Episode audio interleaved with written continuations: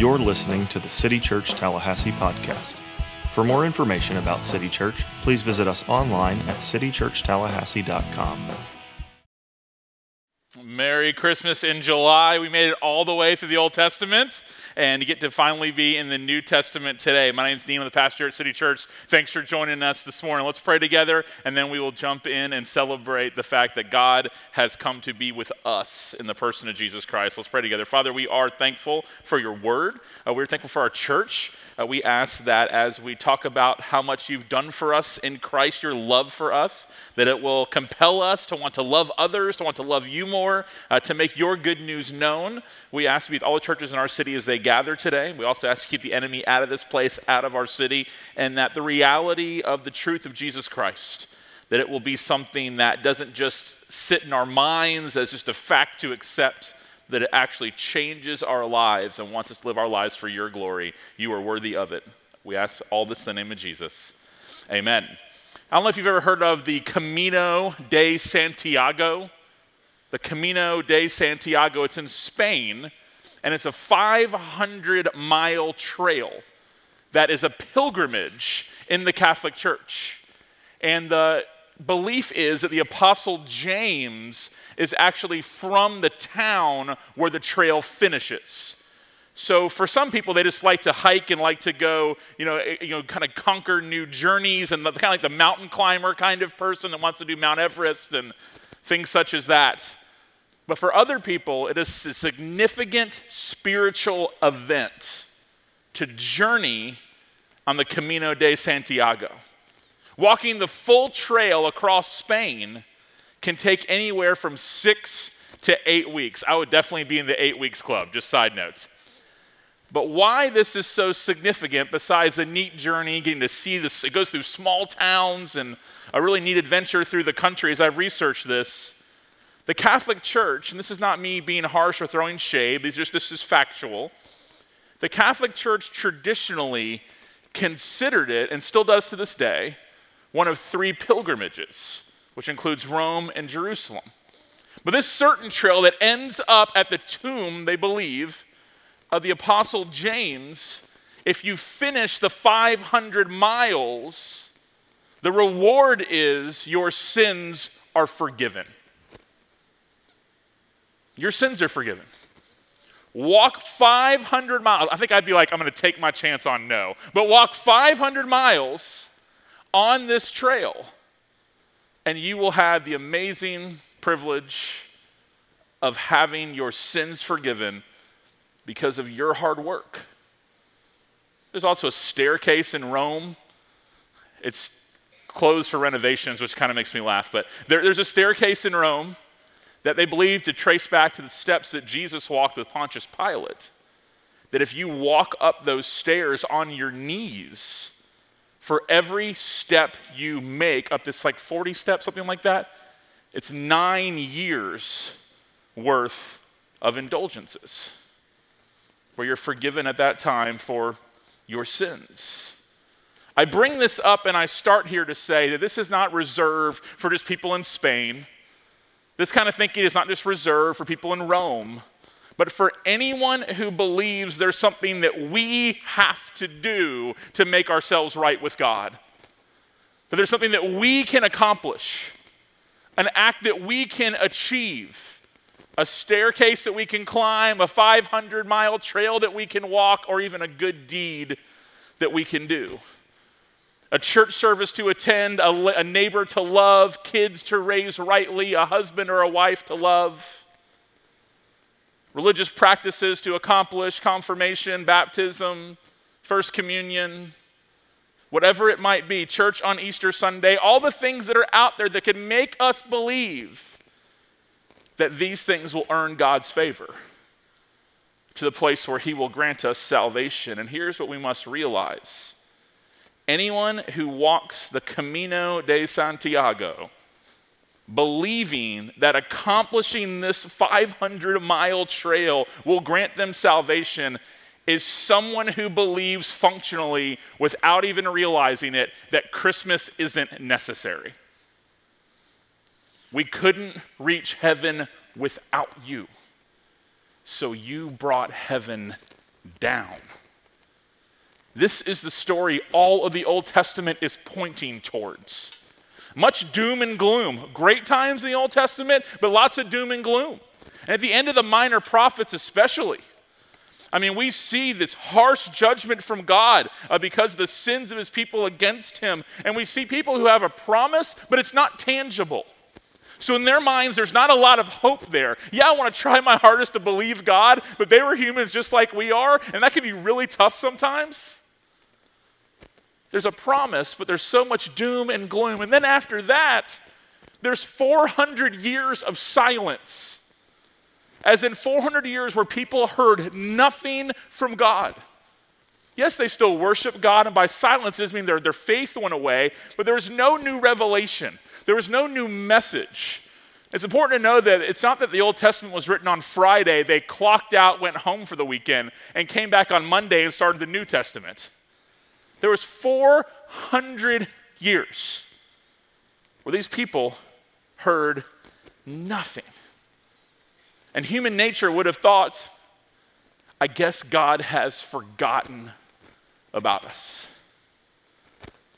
And then all of a sudden you get to Matthew chapter one. And you see this in verse one. An account of the genealogy of Jesus Christ.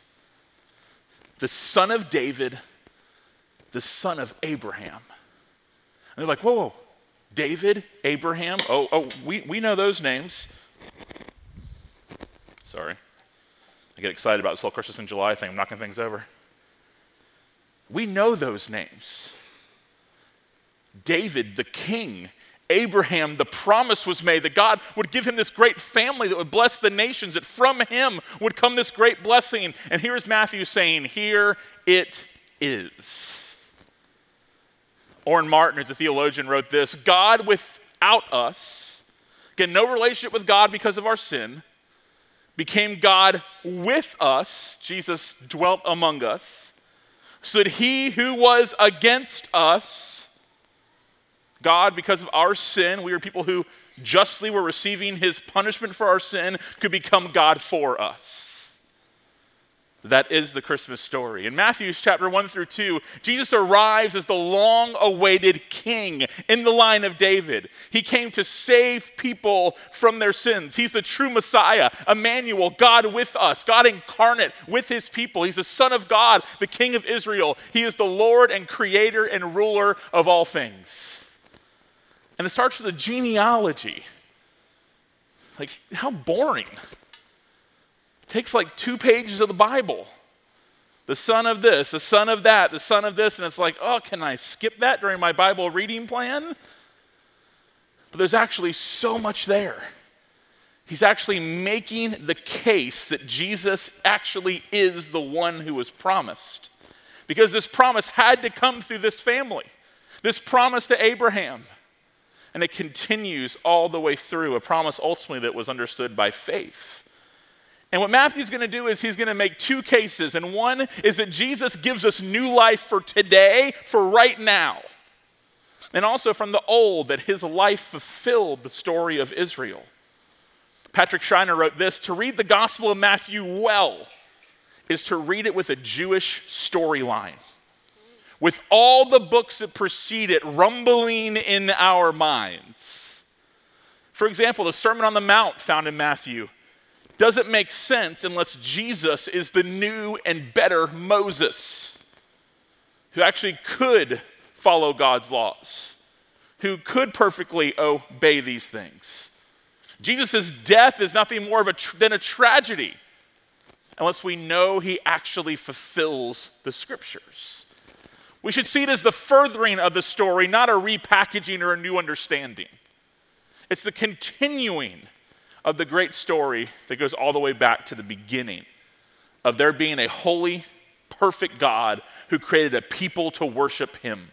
Rather than worship him, we said, God, no thanks. We don't want to worship you. We want to worship other things instead. We want to be our own gods. Well, God will not share his glory with another. He will not let sins go unpunished. What kind of God would that be? He can't be holy if that is true. But our God, as he is holy, is also merciful and compassionate and loving and did not punish us as our sins deserved. and provided a way for us.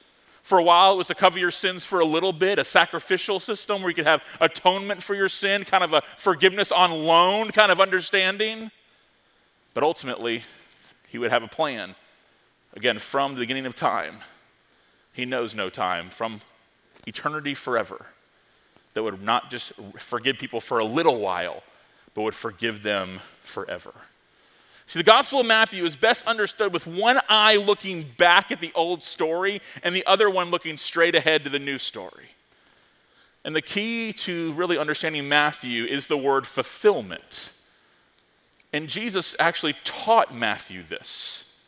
Matthew's not making this stuff up himself. He's writing under the inspiration of the Holy Spirit, but also Jesus directly taught him as a scribe and taught him these things. And fulfillment means to bring something to fruition. That really all the Old Testament and all things, period, are brought to fulfillment in the name of Jesus Christ. Second Corinthians one twenty, for every one of God's promises is yes in him. Therefore, through him, we also say amen to the glory of God. Why do we say amen to the glory of God? Because God has kept all of his promises. Every promise he has made to his people is found and understood and answered yes in Jesus Christ. And Christmas allows us to begin to go, oh, he is the great promise keeper. He has not forgotten his people. He's had a plan all along. And Jesus, through his coming, begins what we can just simply call a new era. Matthew chapter four, from then on, Jesus began to preach, repent, as in turn from sin and to God, because the kingdom of heaven has come near. There's a great announcement made on his arrival. Turn to the things of this world and turn to the fulfilled promise of God standing right in front of you. There's, there's a lot of things in Matthew, but basically three primary things. And I would say they're, one, the incarnation, which is Christmas, that Jesus with us, Emmanuel, God with us. There's kingdom instruction. In other words, now how shall we live in this new reality? And the third one is there's gospel. There's good news, which includes the death of Christ, the resurrection, his ascension, his second coming. See, Matthew writes this in the, in the context of those three main themes because Jesus has appeared on earth, the incarnation. He's taught us about the kingdom of God, and he died for the sins of his people. So this king from David's line is also the true son of Abraham. And if you notice in the genealogy, if you've read it or will read it on your own, that Jesus' birth, and also into the first narrative of Matthew, in the first couple chapters, is described from Joseph's point of view. In the book of Luke, we see a lot of focus on Mary and her story. But in Matthew, we see more of a focus on Joseph. Why? Because Joseph was a significant figure in this line, because Joseph comes from this line of David. So again, he's writing to convince a Jewish audience that this is the fulfillment of all of these things, which is why you see Joseph more locked in on than Mary in the early beginnings of Matthew. It was essential that Joseph would actually be the earthly father of Jesus. Isaiah chapter sixty tells us that when a light comes to Israel, it'll be a time of salvation for God's people, of renewal for them, and should cause the people at their hearts to rejoice and to react to this good news. See, the king has now ushered in a new kingdom that is not of this world. Again, from then on, Jesus, Jesus began to preach, repent, because the kingdom of heaven has come near. He goes into the wilderness and is tempted for forty days, but is without sin, which is the great fulfillment of the fact that God's people were in the wilderness themselves, but continued to sin. See, life with Jesus is a greater exodus.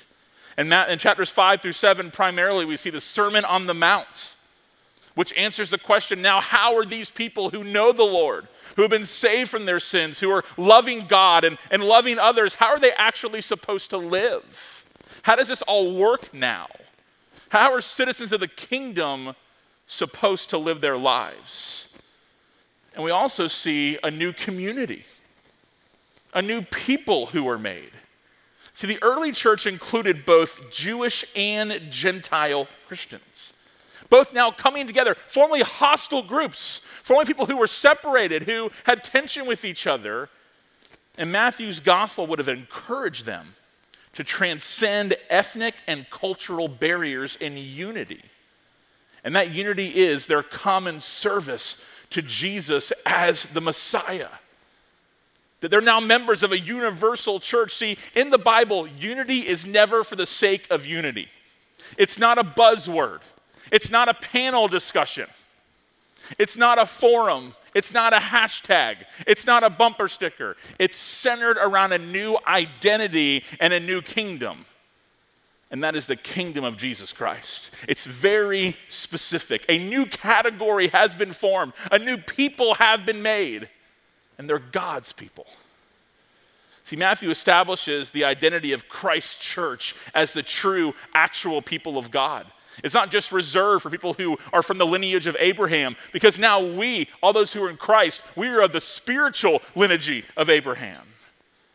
Now we find our unity in service to Jesus despite racial, class, whatever the religious for them, Jew or Gentile, whatever the barriers might be. His gospel provides necessary instruction for all future disciples, Jew and Gentile, who again form this new community that he is going to call the church. See, God's saving work in the present age is carried out through the church. It's what he has established, the local church, and he continues to build the church and inhabit the church. Like if you are now a kingdom person, a person of Jesus Christ who are identified with him, that the local church should be part of your regular rhythm of your life. Because now these are your people. You know how folks like to say things like, those are my people? Like, these are my people? Ultimately, it's not fellow F S U fans who are your people. It's not fellow Americans who are your people. It's not fellow Democrats or Republicans who are your people. It's not folks who love home renovations who are your people. Name that hobby, name that thing, name that interest, name that classification, name that subgroup. Your people as Christians are ultimately the people of God. And guess what? That's a bunch of sinners who have been forgiven, but since we're still on this earth and still pretty foolish, we still sin. So that family, your people, can be pretty complicated. There's a lot of them. And there'll be times you're frustrated with them and annoyed with them. But what is it about us that wants to give more grace to everyone else except for God's people? Like, what is it about us that our harshest critics often, our, our criticisms often are towards fellow brothers and sisters in Christ who maybe don't do it right all the time while always embracing the world? Could it be we have a who are my people problem? Now, the scriptures have strong corrections towards God's people. God doesn't ignore when his people get off the path. He doesn't ignore when his people are in sin. But he also never stops calling them his own, and you, if, as a believer, shouldn't either. If you're quick to give grace to unbelievers, but slow to give grace to your own brothers and sisters, maybe that's a you problem and not a them problem. Here's what Jesus says. I also say to you, Matthew sixteen, that you are Peter, and on this rock I will build my church, and the gates of Hades will not overpower it. What just happened here was Jesus asked his disciples, who do people say that I am? And they gave a couple answers, and Peter said, you're the Christ. You're the Son of the living God. Like, you're the promised Messiah. Like, you're the one who fulfills everything we've been taught from the Old Testament growing up. And Jesus says, Peter, you're right. And on that confession, I'm going to build my church. And it's going to be so powerful because I'm the author of it, not people. Like, like it's my church, he says.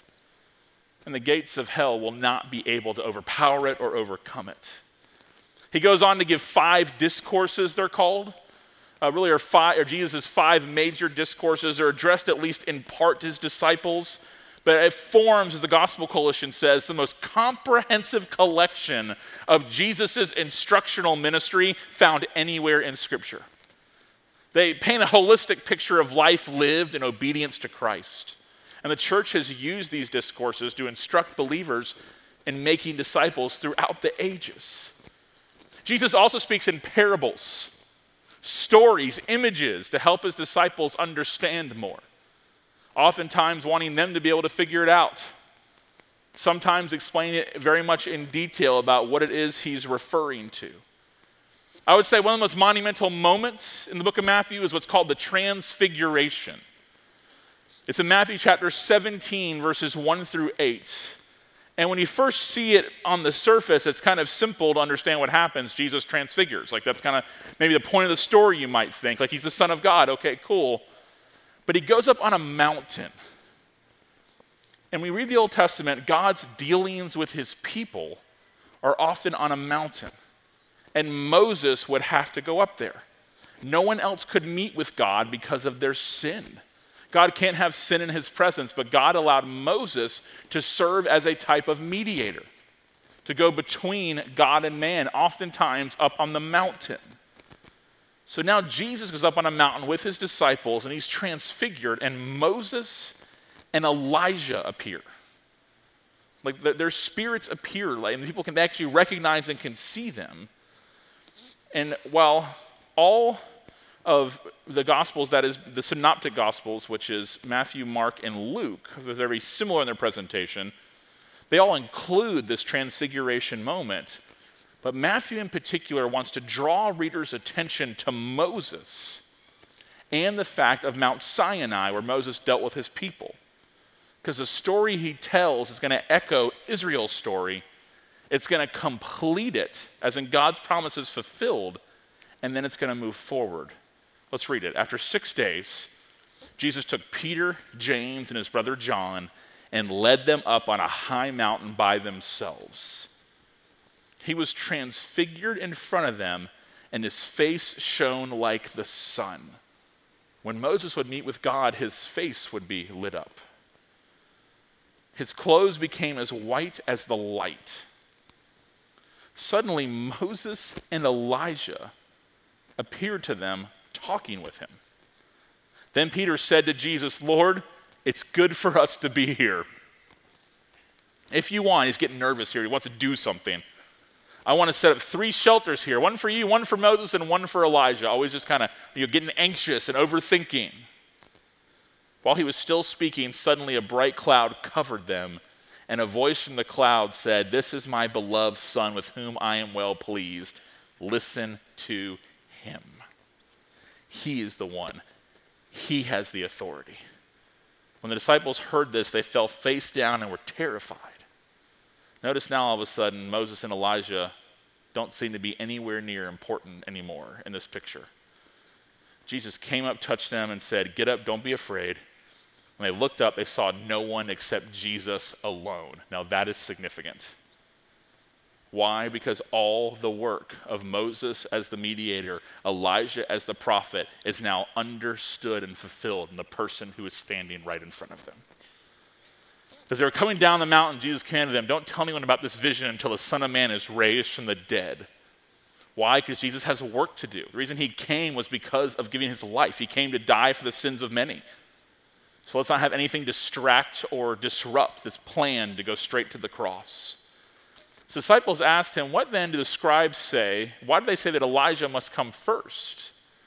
He says, "Elijah is coming and will restore everything," he replied, "but I tell you," he's telling them he's the greater Elijah, "Elijah has already come, and they didn't recognize him. On the contrary, they did whatever they, they pleased to him. In the same way, the Son of Man is going to suffer at their hands. They rejected Elijah, they're going to reject me." Then disciples understood that he had spoken to them about John the Baptist. Was the fulfillment of Elijah, preparing the way of the Lord. They rejected John the they were like direct, they rejected Elijah, they rejected John the Baptist, actually killed him for the truth that he proclaimed, and now they're going to do the same thing to Jesus Christ. So when Jesus is transfigured before the three disciples, he completes the story of Moses and Elijah. He becomes the new mediator who goes up on the new mountain and reflects God's presence. He's the greater Moses, the greater Elijah, the fulfillment of their roles. Jesus also knows he's going to suffer. He's the suffering servant that Isaiah talked about. He says this, Matthew twenty, "See, we are going up to Jerusalem. The Son of Man will be handed over to the chief priests and scribes, and they will condemn him to death." Condemn him to death. They will hand him over to the Gentiles to be mocked, flogged, and crucified. He's like, but don't be mistaken, on the third day he will be raised. the one that should have never been condemned was, so the ones who should have been condemned would never be. Think about that. The one who should have never been condemned because he had no sin was condemned in our place. So the ones who should have been condemned never would be. That's why he tells us in John chapter three that he didn't come into the world to condemn the world, but the world might be saved through him. That this is the great news. And he tells them it's going to happen to them as well. Then they will hand you over to be persecuted, and they will kill you. You'll be hated by all nations because of my name. That's a promise. Paul in First Corinthians says the gospel's foolishness to those who don't believe. People will not only just hate the Christian message, they will hate Christians too. And I think there's two things that can be true at the same time. One is that we love anyways, period. We love anyways. These are both true at the same time. Second, we realize that we can't be winsome enough, cool enough, compassionate enough, or loving enough to have the world like us. Because Jesus was perfectly all of those things, and the world still hated him. So what he's saying is, if the world hated me, how in the world do you think you're exempt from this? This is the same one who also loved the world. So two things true at the same time. We love anyways. And two, we understand that us loving is never going to get the world's approval. And if it does for a minute, it's going to be very, very temporary. I worry today how many Christians are deep down inside a little embarrassed by the Bible. It's like they have to apologize for it. Don't want to go there on certain issues because why? We want to be liked. I get wanting to be liked. Who doesn't want to be liked? But we're never going to be liked enough to get the world's applause. Why? Because we were never designed to receive the world's applause. It's fleeting. It's temporary. And it's not the way of Christ. So they will hand him over to the Gentiles, be mocked, flogged, crucified, third day he'll be raised. Like if this happened to Jesus, why wouldn't we think it would happen to us? He says in verse ten, then many will fall away. That'll be the result. Like you'll know who's really with us when the heat gets turned on. They'll betray one another. They'll hate one another. The church will turn on itself. He also says this, in the same breath, he says, many false prophets will rise up and deceive many. He wants them to be aware of these people. He's not afraid to say that. It's another thing Christians don't like nowadays. Is when someone says this is a false teaching. People don't like that. Why? Because we want to kind of have this fake idea of unity. Remember, unity is found in Christ. He says, lawlessness will multiply, the love of many will grow cold. But listen to verse thirteen. What a promise. The one who endures to the end will be saved. Why? Because Jesus endured to the end, and he rose again from the, he rose from the grave. The good news of the kingdom will be proclaimed in all the world. Listen to this kind of prophetic word here from Jesus. As a testimony to all nations, and then the end will come. Now, the gospel news will go out to every people, and then we're told that Christ will return. And then we see really the, the main theme where the gospels lead, where the whole Bible leads from Genesis all the way to here, the death of Christ. From the slaughtering of lambs and goats in the Old Testament, their blood being shed as an act of atonement, now all being pointed to the ultimate Lamb of God who would be slain for the sins of the world once and for all. And we see this in Matthew twenty-seven. Jesus cried out again with a loud voice and gave up his spirit. He died by crucifixion between two criminals. Remember who Matthew's writing to. Suddenly the curtain of the sanctuary, and they come from a temple context, have to go, have to hand your sacrifice to the high priest who goes through the curtain into the Holy of Holies to present that sacrifice. You can't do it yourself. Your relationship with God is only based on that. Suddenly, the curtain of the sanctuary was torn in two. From the top to bottom, the earth quaked and the rocks were split. As in this system, was now gone forever. Because I don't need a priest or a curtain or a temple or a system to get to God. I go to God through Jesus Christ. The priesthood of all believers, that all Christians at all times have access to God because Jesus is our mediator. And as all the Gospels do, they then tell the resurrection of Jesus, that he rose from the grave, that ultimately death did not conquer him. As a result of that, it ultimately will not conquer us. Paul writes, death, where is your sting? It, it does not have the final word anymore because Jesus died and was risen. Then we see this at the end. The eleven disciples traveled to Galilee. This is post-resurrection, to the mountain where Jesus had directed them. When they saw him, they worshiped, but some doubted, which, you know, I, that, I think we can cut them a little slack. He died. They saw him die. Now he's come back to life. Jesus came near and said to them, all authority has been given to me in heaven and on earth. Like, how interesting that it's like parting words to them at this time were about authority.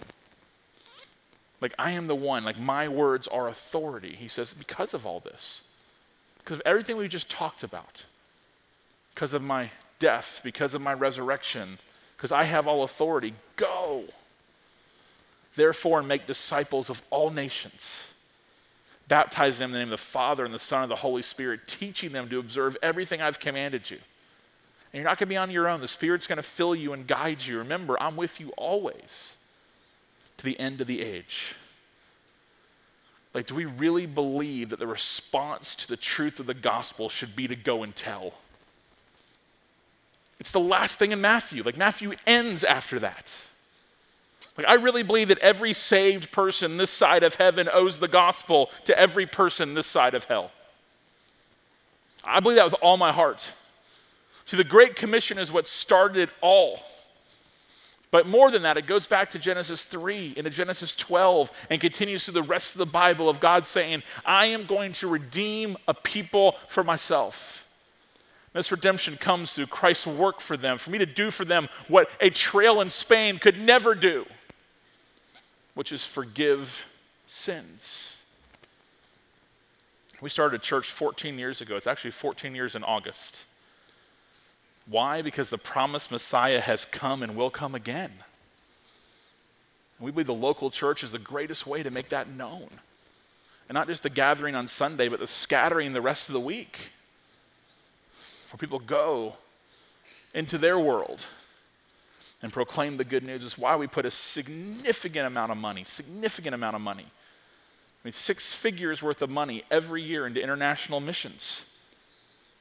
Why? You might say, well, why do we do that? There's lost people in Tallahassee. Well, yes, they are, and that's why we're going full speed here, and we gather and we do everything we do. People in Tallahassee at least have access to the gospel. Now, we have four churches on every corner, sometimes five. They have access to the gospel. Where our missionaries are located right now, in, in four different countries. We have people in Africa, in that continent, on the coast. We have Berlin, Germany. We have people in Thailand. We have church planters in London, where you can hear the call to prayer from the mosque every single day. There's significantly more Muslims than there are Christians. And then just unbelievers in general than there are Christians. Why do we do that? Because the gospel's only good news if it gets there on time.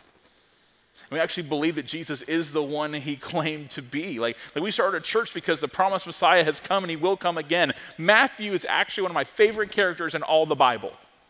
He was a tax collector. Which that does not mean he just like, just that was like his random job. He didn't work for like H R Block or work for the I R S. He didn't help you with their taxes or it wasn't like, or, or just, or collect them. This was a different context and a different time.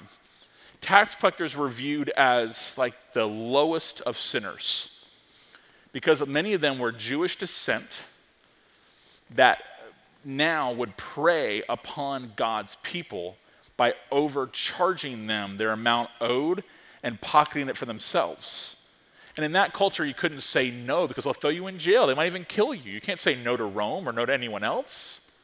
So tax collectors are viewed as kind of like a reverse Robin Hood. Rather than help the poor, they preyed on the poor. So they were just very disrespected. And Matthew meets Jesus. and his life is radically changed. He's saved from his sins, has a new purpose for living, repents from his old life. And what's the next scene after Matthew comes to Christ? He's sitting around a table with all his tax collector friends and invites Jesus to come over and hang out with them. And the scene is Jesus. It's in Matthew six, five, six. And the scene is Jesus. I can't remember where it is. It's Jesus hanging out with Matthew's non-Christian friends and tax collectors. Why? Because Matthew knew that every saved person, him, this side of heaven, owes the gospel to every single person this side of hell, starting with our friends and family. But why is it that the most difficult people to share our faith with is our friends and our family? And it makes me wonder if we have a love problem.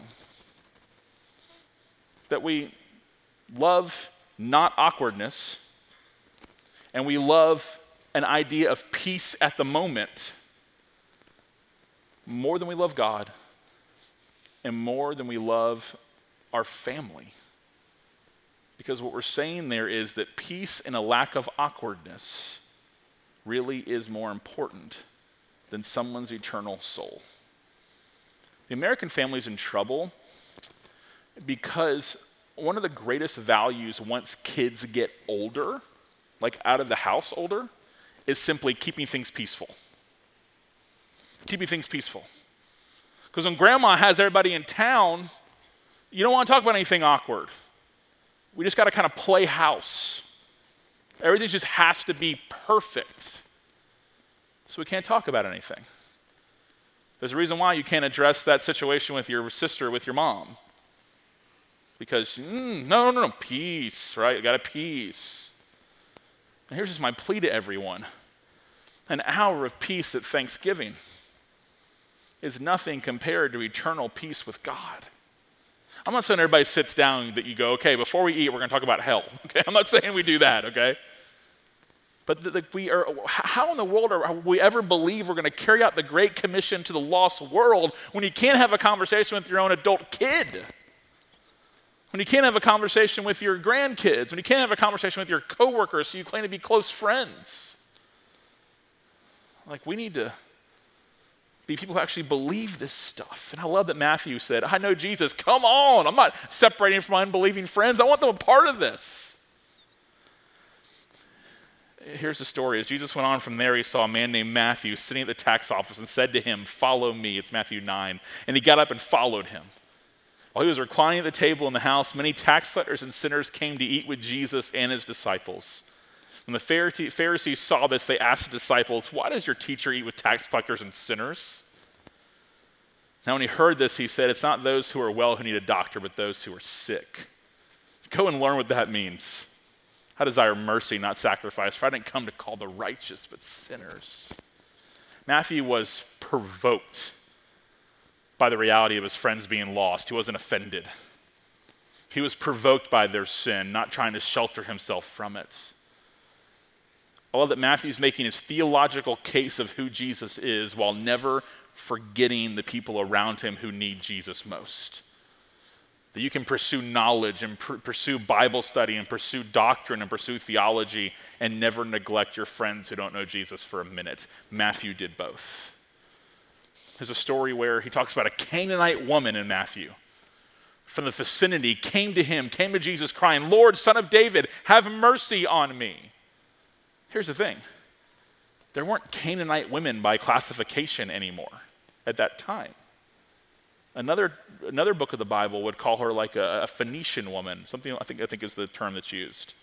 So is there a contradiction in the Bible here that Matthew calls someone a Canaanite woman when no one actually calls people Canaanite women anymore at that time? Or Canaanite men? No.